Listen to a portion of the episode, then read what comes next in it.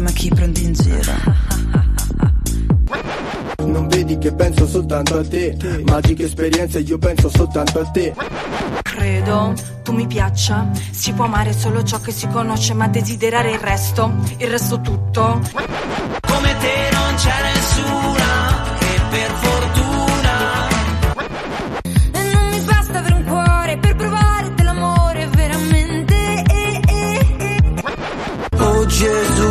Gesù, pessima. Quanto sei pessima. L'amore L'amore Disperato Un saluto a tutti gli ascoltatori e a tutte le ascoltatrici di Samba Radio. Ebbene sì, ve lo posso dire, vi do il benvenuto alla sesta puntata dell'ottava stagione di Maschi contro Femmine. Fantastico, non vedevo l'ora di ricominciare. È passato un bel po' di tempo dall'ultima volta che ci siamo sentiti, anzi che mi avete sentita. E mm, come prima cosa, per iniziare questa puntata, io voglio ringraziare tutti i miei ascoltatori e le mie ascoltatrici perché mm, questa cosa assolutamente autoreferenziale, ma ve la devo dire perché non lo faccio mai, non ringrazio mai. Ah, ho scoperto che l'anno scorso eh, davvero in molti mi avete ascoltata e tanto che sono riuscita a rientrare nella top 5 dei programmi più ascoltati di Samba Radio, quindi vi devo assolutamente dire grazie. non me l'aspettavo, non me l'aspettavo e mm, sono felice perché in qualche modo, nonostante io sia rimasta da sola, se così si può dire, anche se ho degli ospiti affezionati e di nuovi che insomma scoprirete nel corso di, di questo palinsesto. E nonostante appunto la solitudine, sono riuscita in qualche modo ad arrangiarmi, ad arrangiare delle puntate che alla fine mi sono piaciute e a quanto pare e spero siano piaciute anche a voi. Wow, fantastico momento eh, elogio personale che è una cosa che detesto. In realtà semplicemente era rivolto a voi, insomma, voleva essere qualcosa di bello per voi. Ehm, ma torniamo, torniamo qui, torniamo allo studio e ricordiamoci sempre che chi si loda si imbroda, ma soprattutto, ed è una meditazione che ho fatto negli ultimi tempi, chi si loda fa molto molto ridere. È una riflessione sulla quale provate un po' a soffermarvi. Quando fanno ridere le persone che si idolatrano? ridere o piangere a seconda, insomma, eh, delle occasioni e quindi non lo farò mai più. Ehm, spero ve lo siate già dimenticati. Appunto, eh, c'è stato un periodo di silenzio da parte mia, anche se era pur sempre giustificato dalle vacanze e insomma dalla pausa eh, meritata che ci siamo presi. Ora che sono tornata però, appunto, la mia assenza credo si sia fatta sentire e il tema di questa puntata è proprio l'assenza. E voi direte, ma come fai a parlare dell'assenza? Come farai a insomma ad affrontare un tema a parte così ampio? Perché sapete che quando sono sola, perché sì, ve lo anticipo, questa volta non ho trovato alcun ospite, non sono riuscita a braccare nessuno, nemmeno per strada, non c'era un'anima viva che si è offerta di venire qui oggi con me e niente, vi, dovete, vi dovrete assorbire la mia voce per un'intera ora e buona fortuna, ve lo dico. ve lo siete scelta voi a eh, questa croce. Eh, potete ancora collegarvi da Samba Radio, però io vi consiglio di non farlo. E sì, appunto, dell'assenza. Come farei a parlare dell'assenza? Eh, sì. Bella domanda. Sicuramente sarà uno sproloquio infinito, eh, ma mi impegnerò per le- renderlo il più divertente e il più accattivante possibile. E vi dico solo che ho studiato parecchio per questa puntata, quindi se dovesse non venire particolarmente bene, mi dispiacerà molto. Ma ce la metterò tutta, ce la metterò tutta. E beh, sappiate anche che eh, affronterò alcuni temi di attualità, non sarò solamente platonica e filosofica come molto spesso accade.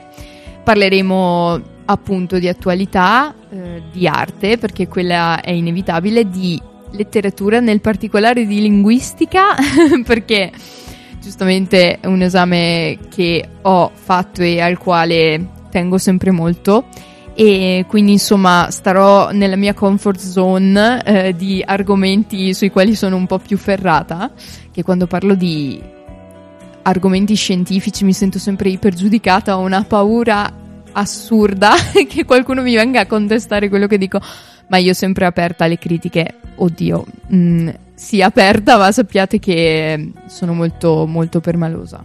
Eh, mi sa che lo sanno già le persone che mi conoscono comunque criticatemi. E mh, appunto, quindi spazieremo veramente in molti ambiti e quindi insomma, preparatevi, preparatevi. E mh, appunto, appunto, come stavo dicendo, l'assenza. L'importanza dell'assenza, ci ho pensato tanto al titolo da dare a questa puntata, eh, mi era anche venuto in mente l'importanza dell'assenzio più che dell'assenza perché qua uno sciottino mi ci vorrebbe per scaldarmi un po' l'animo e invece no, e invece no, sono sobria, sono sobria anche se non sembra. E beh, direi che è già arrivata l'ora di un po' di musica perché eh, vi sto un po' stonando, eh, vi sto già ubriacando di parole, quindi direi che è già il momento di fare una pausa. E la canzone che ho scelto per voi in realtà è, credo l'abbiate sentita molte volte in queste settimane perché come una banalissima persona media italiana, ma sono fiera di esserlo, ho seguito il Festival di Sanremo. E, non lo so, immagino l'abbiate seguito anche voi e nel caso non l'abbiate fatto, se avete avuto l'occasione di accendere la radio in questi ultimi giorni, sarete stati comunque bombardati eh, dalla musica del festival, quindi mm, non c'è scampo, non c'è scampo perché ve la proporrò anch'io eh, per restare appunto una donna media. Ma per uscire invece dalla mediocrità ho mh, mm, in qualche modo scelto eh, dei vincitori alternativi perché appunto lo sappiamo tutti, eh, il festival quest'anno l'ha vinto Angelina Mango e io per carità sono felice, sono anche felice per lei, è una ragazza molto giovane, eh, è una ragazza e questo appunto eh, da sottolineare perché da quello che ho capito era da un po' di anni che non vinceva una donna e quindi molto felice per lei. Però, però io avevo i miei preferiti in assoluto che non sono stati minimamente considerati e anzi che nelle classifiche delle varie serate che ho seguito tutte dall'inizio alla fine perché sono una pazza e il giorno dopo mi svegliavo ogni volta puntualmente come se avessi fatto serate, fossi in hangover e fossi ubriaca appunto perché ormai è il tema della puntata al posto dell'assenza. E mi sono svegliata tutte le mattine eh, assurdamente assonnata, però ne è valsa la pena perché non mi potevo perdere nemmeno un minuto, eh, dovevo capire tutti i meme di Sanremo e così è stato. Però appunto dando un'occhiata alle classifiche eh, non rispecchiano assolutamente i miei gusti personali. e quindi per fare appunto la ragazza fuori dalle righe, come voglio di solito sentirmi, ho decretato i miei vincitori personali. E voi direte chi sono? Dai, non farla tanto lunga. Beh, sono i santi francesi. Eh sì, allora questo, questi due ragazzi che io in realtà seguo da molto tempo perché mm, li avevo scoperti guardando amici ancora nei lontani tempi in cui tornavo dalle superiori dalla scuola e guardavo amici e mi erano piaciuti molto. Tra l'altro il loro nome riprende eh, i loro cognomi perché appunto mh, mm, eh, uno dei due fa di cognome De Santis e l'altro eh, francesi o francese, non ricordo bene, ma eh, il connubio di loro cognomi ha creato il nome del, del loro due, duo, insomma. E mm, quindi molto figo. E, mm, e li ho trovati, devo dire, fantastici a Sanremo, veramente eleganti, sensuali, eh, molto intonati, che soprattutto non scontato e la loro canzone davvero mi è rimasta impressa. e, e quindi voglio che l'ascoltiate insieme a me. Sto parlando dell'amore in bocca dei santi francesi. lasciato con l'amore in bocca, senza farlo apposta. Sono le ultime gocce di pioggia. Scivoliamo sopra tetti prima di cadere a pezzi. Ma l'amaro torna ed è la prima volta.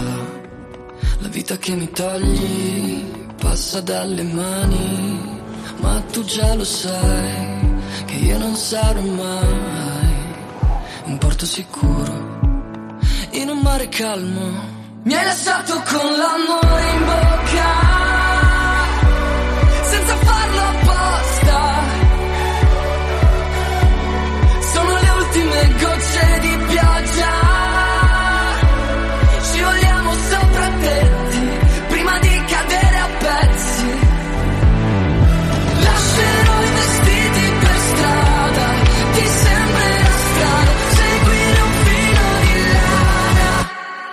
l'amaro torna, ah, ed è la prima volta, ah, la rabbia tiene svegli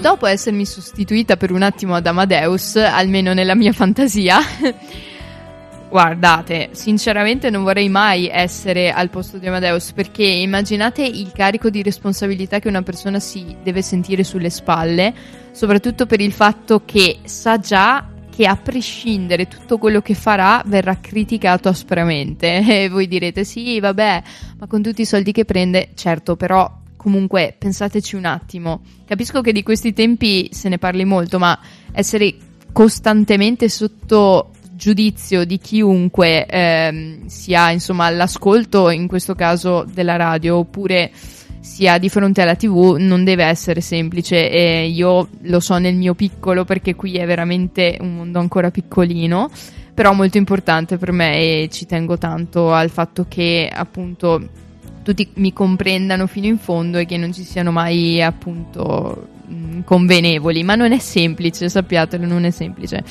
Appunto, dopo questa breve parentesi posso finalmente concentrarmi sul tema di questa puntata, che appunto, come vi anticipavo, è l'importanza dell'assenza. È davvero strano a dirsi, perché parlare di assenza, parlare di qualcosa che non c'è, sembra quasi impossibile. E invece si può e come ve lo dimostrerò.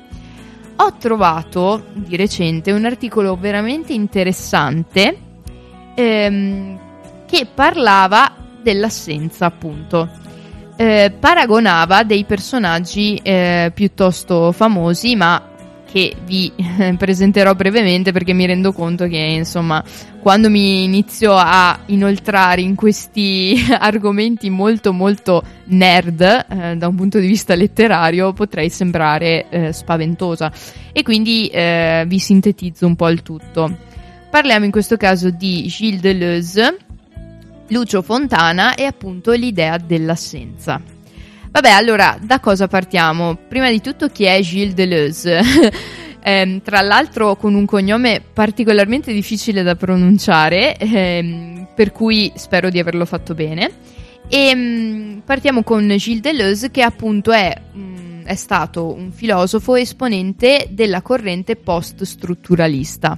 E voi direte aiuto, cos'è questo strutturalismo? Vabbè, ve la faccio breve. Lo strutturalismo è chiaramente un movimento filosofico, ma non solo. Eh, ricopre anche altri ambiti, quali appunto quello scientifico, critico e letterario, che si è sviluppato in Francia durante gli anni 60 del XIX secolo, quindi appunto già dall'Ottocento partiva questa idea strutturalista eh, e però si è sviluppata chiaramente anche nel corso del Novecento, infatti Gilles Deleuze insomma, tratta ancora queste tematiche eh, a metà del 1900, quindi insomma diciamo che ha fatto un bel viaggio questo strutturalismo. E mh, mm, direi che ehm, già il nome di questa corrente vi potrebbe aiutare perché appunto si parla di struttura. E quando vi dico struttura, chiaramente immaginate un edificio con tante stanze eh, separate l'una dall'altra e eh, con all'interno delle persone che ci vivono, magari. E beh, allora, non siete molto lontani eh, dalla eh, verità, dal principio fondamentale dello strutturalismo, che teorizza per l'appunto uno studio molto scientifico e calcolato dell'essere umano, cosa innovativa rispetto al passato, perché se fino ad allora la corrente esistenzialista e quindi che si focalizzava sull'importanza dell'individuo, sul ruolo che l'individuo eh, con le proprie caratteristiche, le proprie peculiari- peculiarità ricopriva all'interno della società, lo strutturalismo in qualche modo depersonalizza l'individuo e lo rende semplicemente parte di una struttura. E quindi che ne so, io Anna eh, non sono la solita permalosa logorroica che sentite eh, qui in onda su Samba Radio. Eh, in realtà io sono in questo momento almeno semplicemente eh, una speaker radiofonica e mh, mm, ciò che conta di me è solo il ruolo che ricopro in questo momento. Allora, e già così, detta così, mi potrei dissociare, ecco perché io eh, non mi sento per nulla strutturalista, il mio pensiero è totalmente differente, lo sapete. E, ehm, però l'ho trovata una cosa molto interessante perché eh, pensateci un attimo, è come dire mh, mm, che sei ciò che fai, ma sei ciò che fai proprio nel senso che sei condizionato da ciò che fai. Eh, un esempio che posso, che ne, che ne so, individuare potrebbe essere ad esempio eh, quello dell'insegnante. Se io sono un insegnante, non importa chi io sia, sicuramente sarò molto ehm, puntiglioso, esigerò molto dai miei alunni, eh, sarò antipatico perché ciò che faccio determina ciò che sono. Eh vabbè.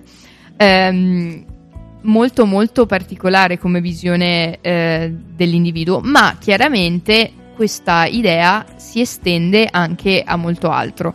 Pensate che il pensiero strutturalista nasce da delle ricerche di un linguista, quindi in teoria mio collega, Ferdinand de Saussure, che appunto verso la fine dell'Ottocento inizia a studiare il sistema linguistico e a in qualche modo approfondire il modo in cui gli esseri umani comunicano in, con un approccio molto scientifico e molto calcolatore. E a quel punto individua il sistema linguistico che è appunto quello che utilizziamo tutti noi per parlare che altrimenti non ci capiremmo l'un l'altro che è difficile lo stesso è capirsi però attraverso il linguaggio noi comunichiamo. Questo sistema linguistico appunto è strutturato in una serie di ehm, elementi che possono essere appunto quando facciamo l'analisi grammaticale, il verbo, il soggetto e insomma questi elementi che occupano uno spazio, una loro casella e che possono appunto essere interscambiati che però quando vengono utilizzati una volta chiaramente è una scelta che esclude tutte le altre. E, ehm, è particolare ma è il modo in cui da allora in poi si è studiata la linguistica. Eh, quindi direi che eh, dobbiamo molto a De Saussure, che ha però influenzato molti altri pensatori della sua epoca e questo pensiero appunto eh, molto deterministico eh, degli uomini è andato avanti, è andato oltre ed è arrivato appunto fino a Gilles Deleuze. Questo Gilles Deleuze nell'articolo che ho trovato è stato paragonato a Lucio Fontana. È Lucio Fontana, invece, eh, stiamo parlando chiaramente di un artista, spero che la maggior parte di voi lo conosca, ma se così non fosse potete rimediare. Eh, prima di tutto andando a farvi un giretto al Mart di Rovereto che è qui vicino e anche per insomma gli ascoltatori che vengono da più lontano ne vale la pena comprarsi un biglietto per andare lì perché vi assicuro che è un museo secondo me un pochino sottovalutato al di là del fatto che è curato dal caro buon vecchio Vittorio Sgarbi quindi insomma non è un deterrente per dirvi non andate, anzi, perché insomma sapete che dietro quella pessima persona che è lui eh, si cela comunque un critico molto capace e infatti devo dire che il MART eh, è consigliatissimo perché ha un percorso sull'arte contemporanea molto molto interessante e appunto lì trovate conservate anche molte delle opere di Lucio Fontana. Lucio Fontana perché è famoso? Beh, eh, per i suoi squarci sulla tela. Però non tutti sanno che in realtà lui nasce come scultore e nasce in Argentina da un padre scultore, quindi lui riprende eh, l'operato del padre e si cimenta nella scultura. Subito dopo, appunto, però, eh, anzi, subito dopo, negli ultimi anni della sua carriera, si focalizza eh, sull'arte pittorica. In questo caso, però, non la potremmo definire del tutto pittorica e poi vi spiegherò il perché. Insomma, cosa eh, associa, cosa eh, rende vicini Gilles Deleuze e Lucio Fontana? Questa appunto idea dell'assenza. Allora, per spiegarvela come si deve, io eh, mi prenderò uno spazio tutto mio perché sono sicura che sarà complicato da spiegare, però spero di arrivarvi. Allora, visto che vi dovete concentrare un pochino, per il momento eh, penso che possiate godervela perché vi meritate un po' di pausa come me la merito io per riordinare tutto quello che vi ho detto. E quindi mm, mentre aspettiamo che ci arrivi l'illuminazione tutti insieme ho scelto una canzone per voi. Una canzone stupenda che eh, in realtà ho sentito in un film eh, poco tempo fa perché sapete che io sempre lì a guardare film, a prendere ispirazione da varie cose.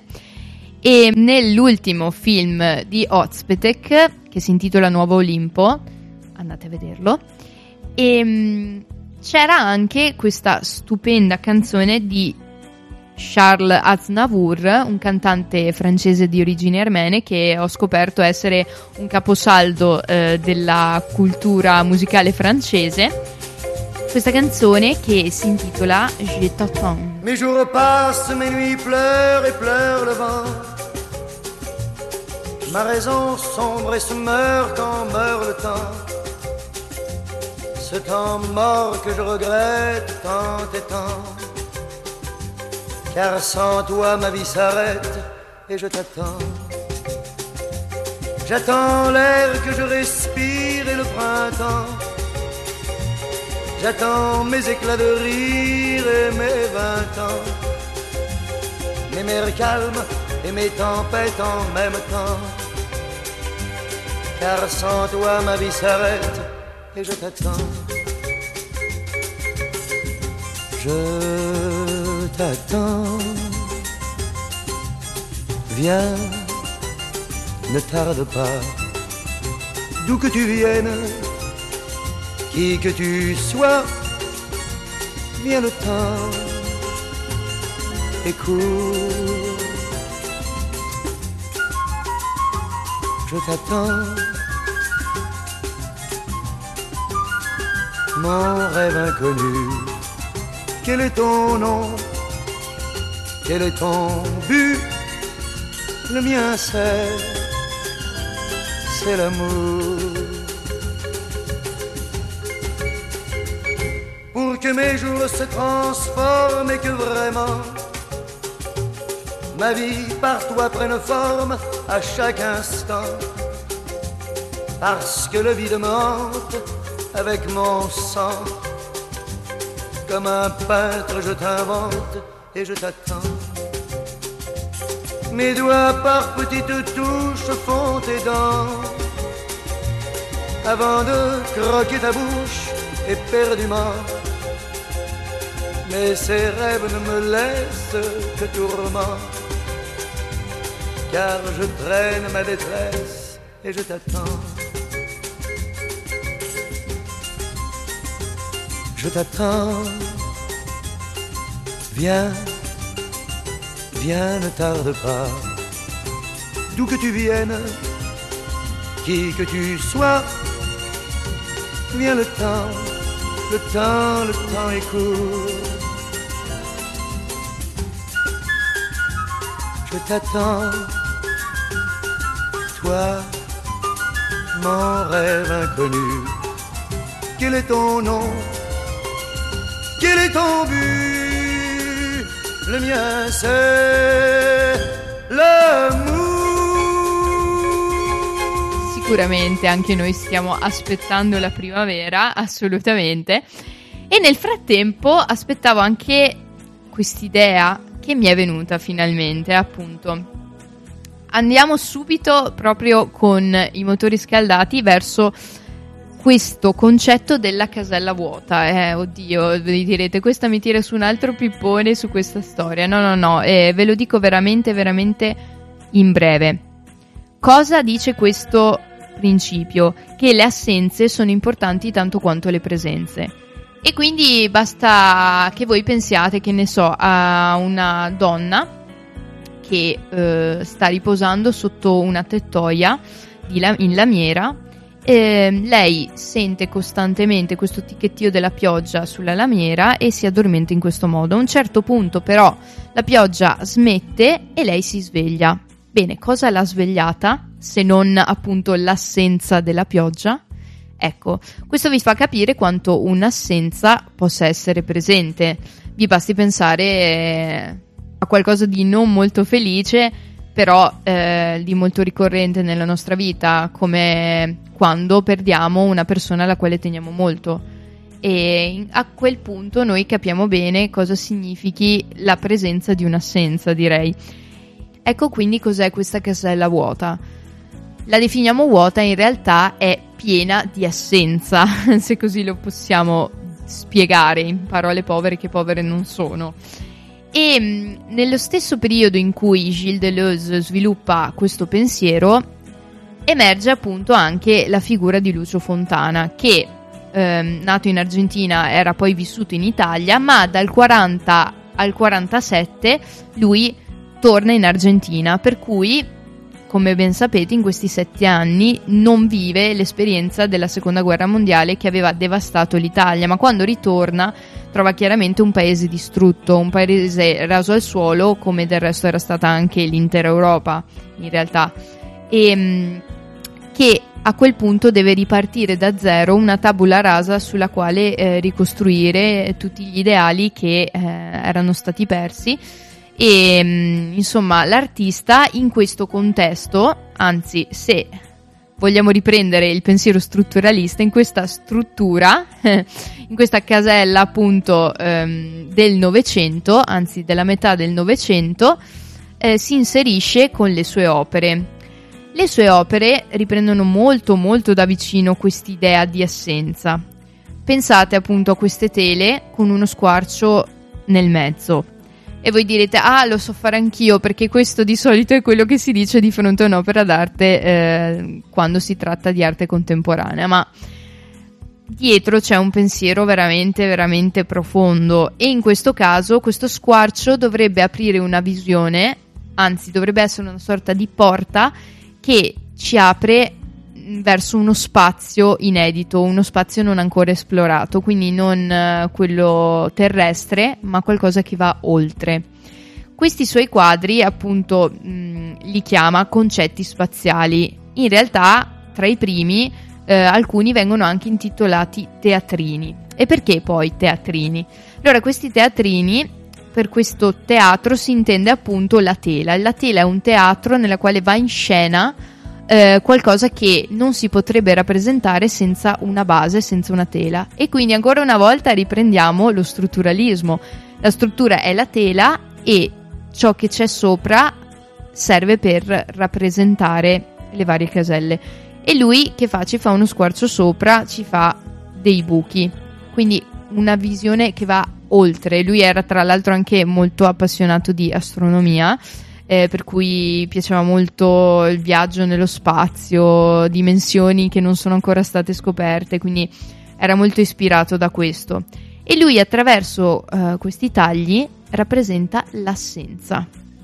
Eh, devo dire che um, geniale, geniale perché lui, um, insomma, opera nel periodo um, dello sperimentalismo, quindi molti, molti artisti stavano sperimentando vari modi diversi di intendere l'arte e tanti di loro mh, provavano ass- ad assemblare materiali diversi che provenivano dal mondo e eh, a metterli l'uno sopra l'altro eh, per dare un'idea di realtà. Lui invece vuole andare oltre, vuole andare al di fuori e riesce addirittura a rappresentare l'assenza.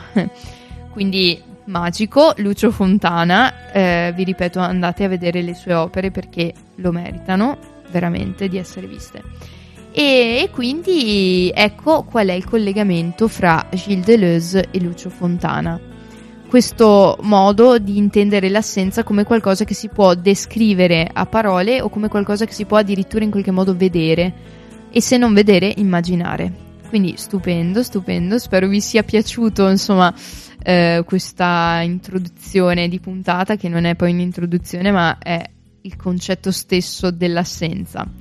E um, a questo punto io sono anche quasi rimasta senza parole perché mi sono emozionata da sola per questo, questo concetto.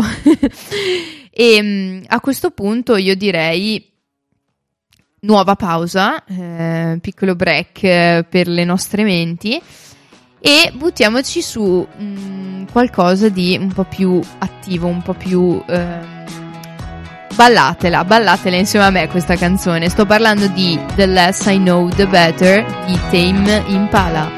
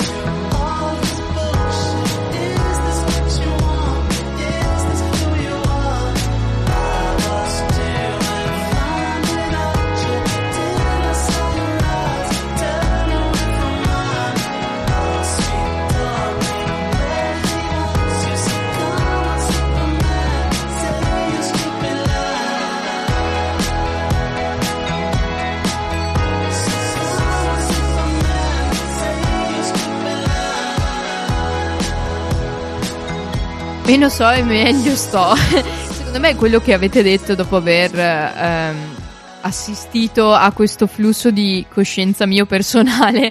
Stavate meglio prima, eh, sono sicura. Però no, secondo me ogni tanto serve soffermarsi un po' sul senso delle parole perché non ci facciamo caso, ma eh, davvero plasmano il modo in cui pensiamo. Quindi conviene, conviene soffermarsi un po' più spesso di quanto noi non facciamo già. Ecco, quindi riprendiamo questo concetto dell'assenza.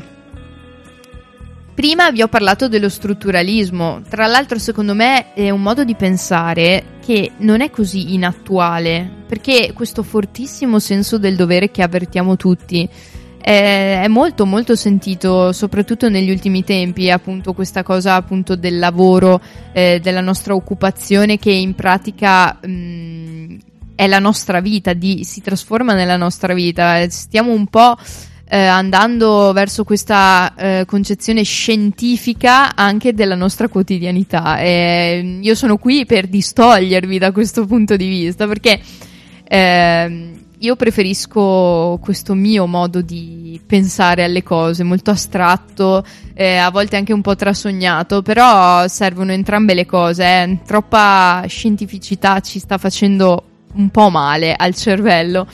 E, però appunto eh, questo concetto dell'assenza si può ritrovare anche eh, insomma, in altri ambiti, come vi ho detto prima. E allora perché non fiondarmi subito del mio ambito preferito, e cioè quello letterario? e beh, esempi ce ne sarebbero veramente tantissimi da fare. Eh, quanti poeti hanno parlato dell'assenza? Il primo che mi, fa, che mi viene in mente è Montale, perché l'ho studiato molto bene, abbastanza di recente, e mm, so per certo che lui ha parlato delle sue amate, perché mm, non si tratta mai di una sola donna, eh, sappiatelo.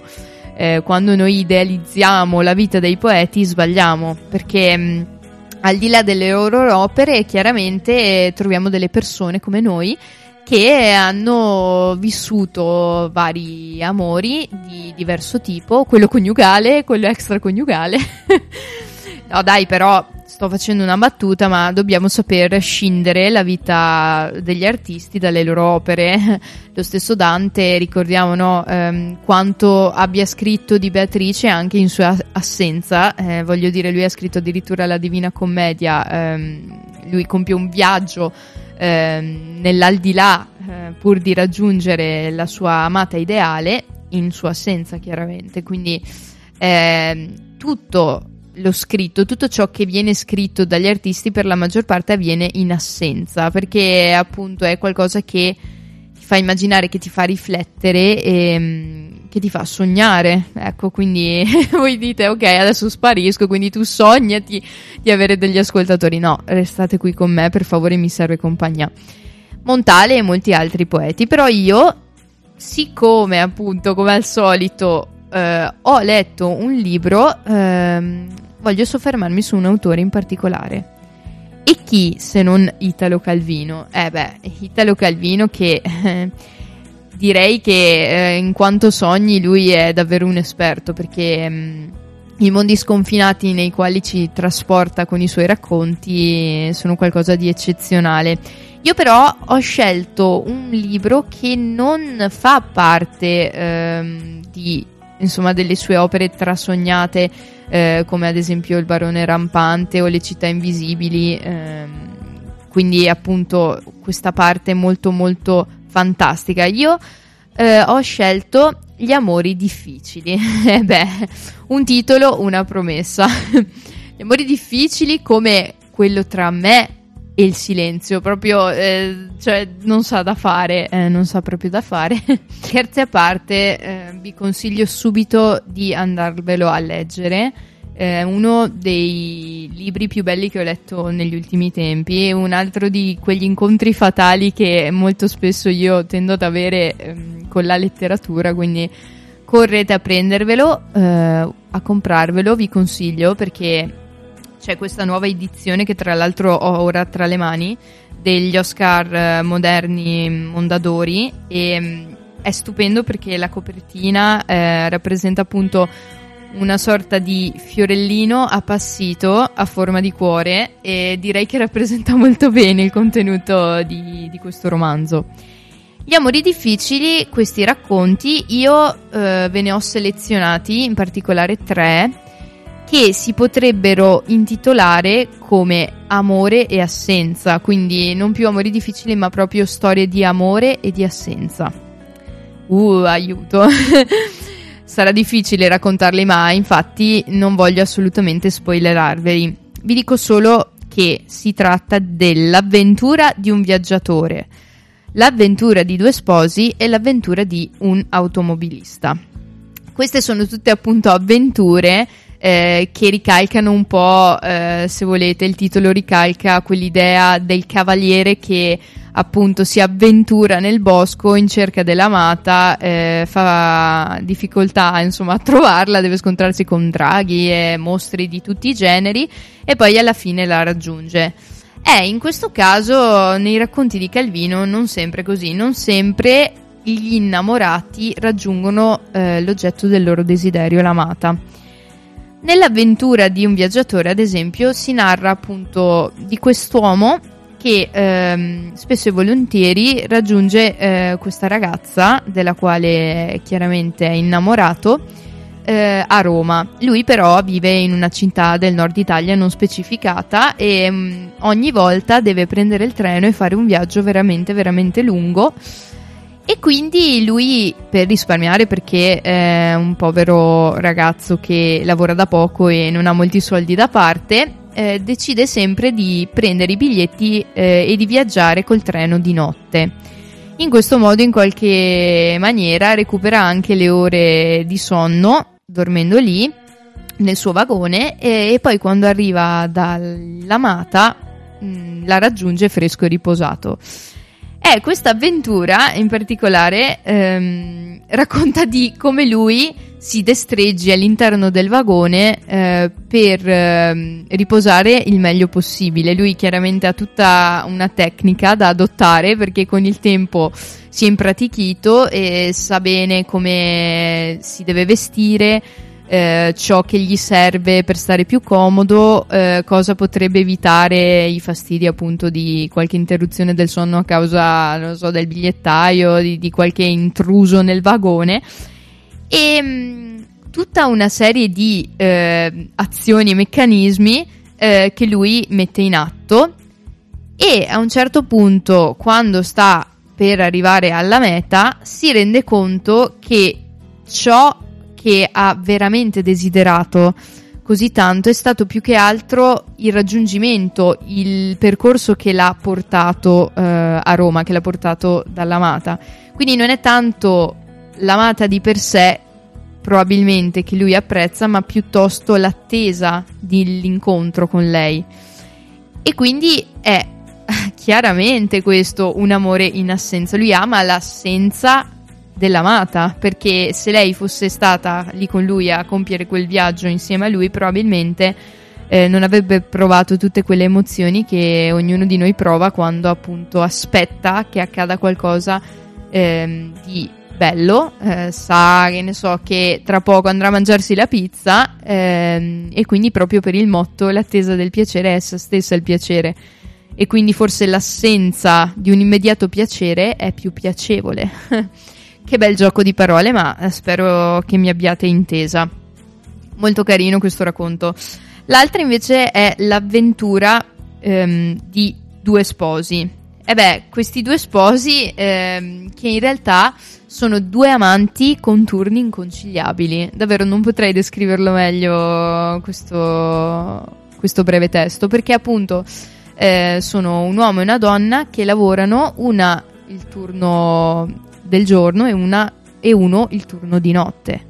In pratica loro due condividono solamente eh, la cena perché tutto il restante tempo lo passano l'uno lontano dall'altra e mm, in qualche modo chiaramente soffrono eh, l'assenza l'uno dell'altra, eh, però è come se ehm, fosse un ciclo continuo di ripetizione che eh, non fa altro che acuire il loro amore loro due non aspettano altro che quel momento della cena da condividere ed è veramente un attimo fuggente perché sono quei, quell'oretta che passano seduti al tavolo perché subito dopo iniziano già a sopraggiungere le preoccupazioni, le preoccupazioni per ciò che dovranno fare subito dopo, la preparazione per andare al lavoro. E quindi è, è come se non riuscissero a godere appieno del loro amore ma quella oretta fosse talmente intensa da legarli ehm, indissolubilmente. Quindi beh mh, mm, davvero davvero bello anche questo racconto. E quello finale invece è l'avventura di un automobilista. È anche in questo caso eh, ciò che ricorre molto è l'assenza. Perché? Perché in questo caso si tratta di due innamorati che litigano al telefono e vivono molto distanti. Lei appunto vive in una cittadina e, mm, e lui in un'altra e chiaramente per raggiungerla eh, dovrebbe fare un po' di strada in macchina. I due litigano e lui dice no, senti, io non voglio parlare al telefono, la voglio vedere subito. E quando inizia il suo viaggio in macchina, beh, a quel punto iniziano una serie di ragionamenti eh, da parte sua, eh, io direi anche paranoie, mh, sul fatto appunto che ogni macchina che lui incontra gli sembra essere quella dell'amata che gli vuole venire incontro. E andando avanti nel viaggio gli, gli viene in mente che tra l'altro ehm, vicino a lui abita anche un pretendente al di fuori della coppia che vorrebbe a tutti i costi accaparrarsi l'amata. Quindi a quel punto inizia anche a temere tutte le macchine che vanno nella sua stessa direzione perché dice no, no, assolutamente qui eh, è grave, devo arrivarci prima io da lei. E inizia questo gioco praticamente di luci ehm, sulla strada buia che si intersecano, che o corrono parallele una contro l'altra. Ed è lì che lui ragiona appunto proprio in assenza dell'amata, ragiona sul fatto che probabilmente lui tutto ciò che sta aspettando è che anche lei lo raggiunga. Mentre va verso di lei, lui vorrebbe sapere con certezza che anche lei sta andando verso di lui. E solo in questo modo per lui l'amore sarebbe possibile. E quindi ancora una volta è un ragionamento in assenza dell'amata e una- un collegamento, un legame che si crea in assenza. Eh, quindi boh, non lo so. Ditemi voi come si fa a non leggere un libro del genere. Io vi ho, vi ho raccontato solo tre racconti perché ce ne sono molti altri e ehm, sul finale ce ne sono due un po' più lunghi che sono intitolati non più Gli amori difficili ma eh, formano un gruppo intitolato La vita difficile. Quelli sono ancora più belli secondo me. Eh, niente, correte a comprarvi questo libro, però eccoci ancora una volta a ragionare sul tema dell'assenza.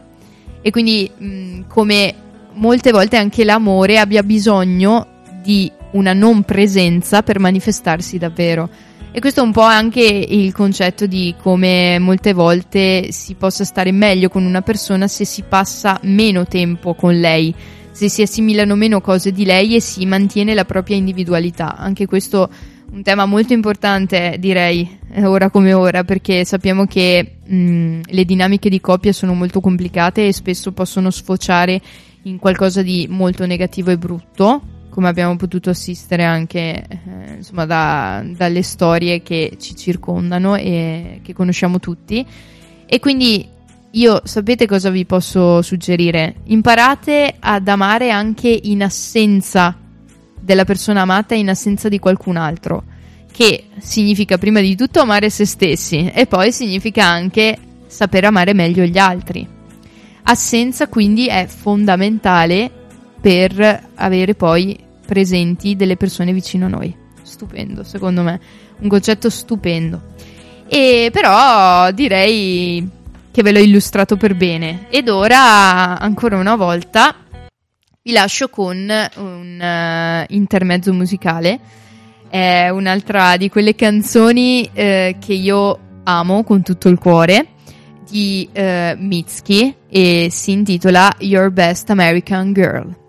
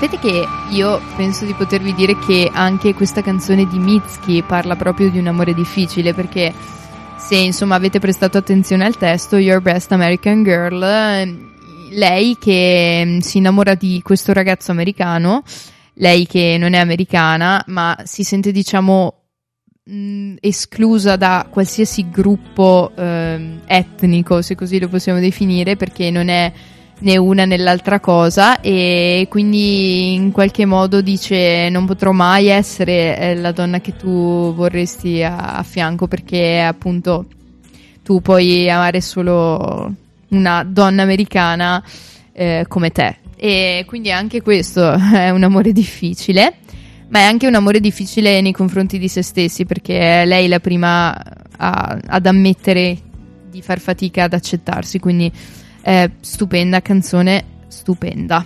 E spero l'abbiate apprezzata tanto quanto me. E quindi appunto gli amori difficili di Calvino.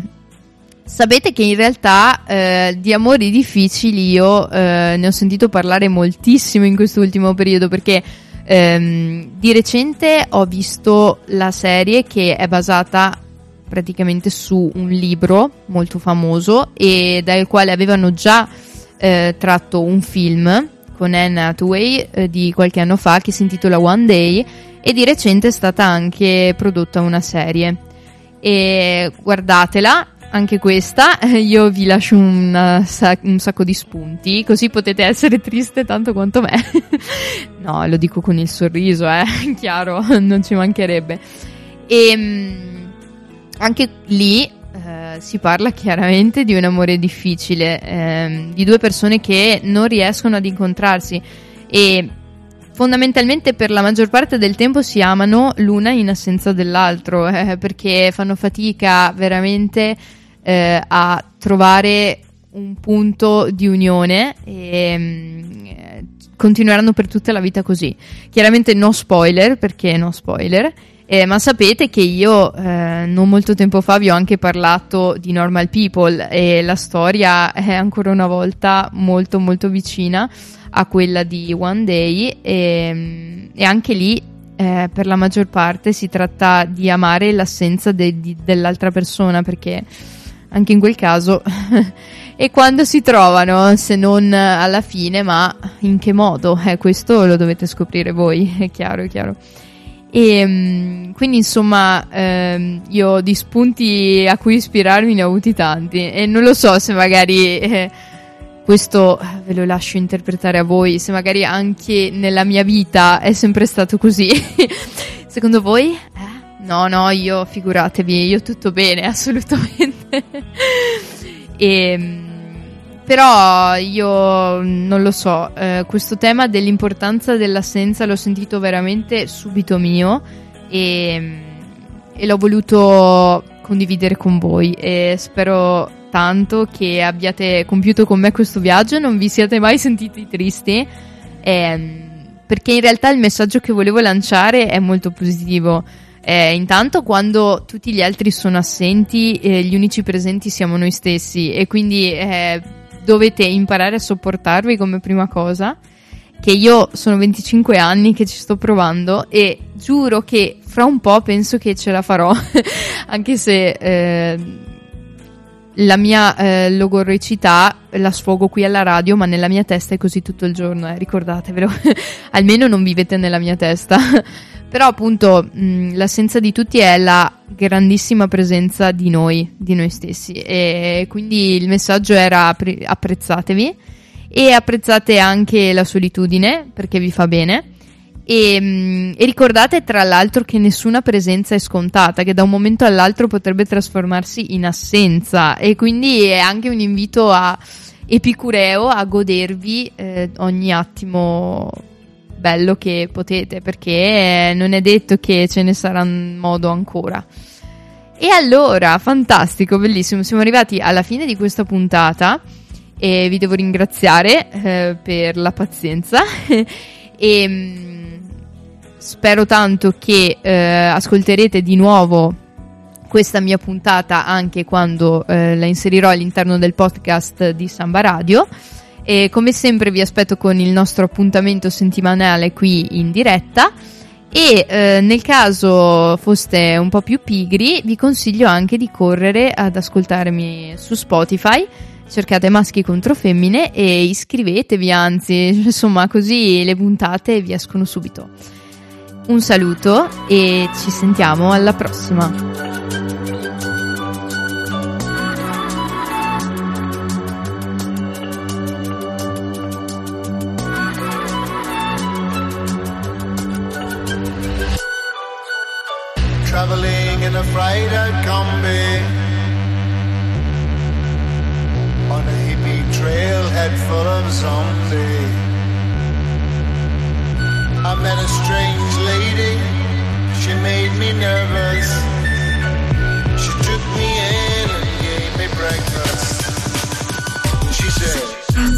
from a land down.